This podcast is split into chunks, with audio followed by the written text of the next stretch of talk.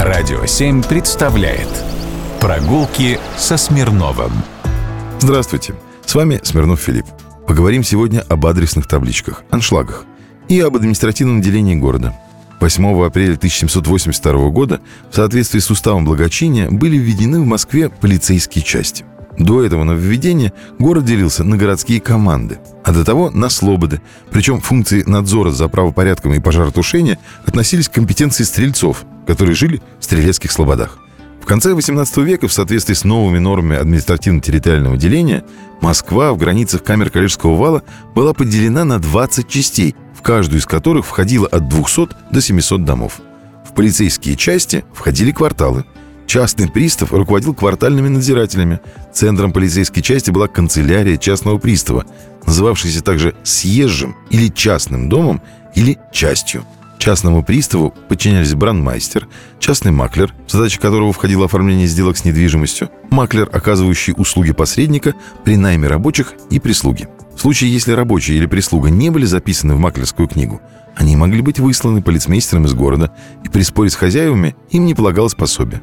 В 1797 году был подписан документ, согласно которому полицейские части стали именоваться в соответствии с территориями, которые входили в состав части.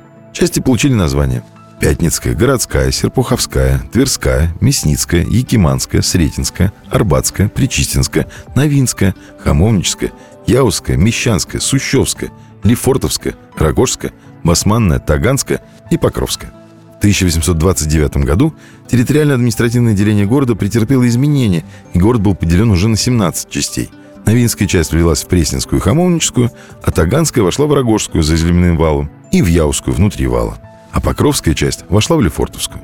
И так было, многие скажут, до революции. А нет. Фокус был в том, что номера домов, которые выдавала Московская городская дума, не совпадали с полицейскими. При этом город разрастался, менялись его границы, появлялись новые дома, старые сносились. Например, известен случай, что Тверская улица начиналась с номера 320. Недоразумения по всему городу, включая любовь граждан с суеверием, москвичи часто просили не назначать владению номер 13, множились. И в целях борьбы с этим в 1900-е годы городская администрация стала пронумеровывать дома на немецкий манер.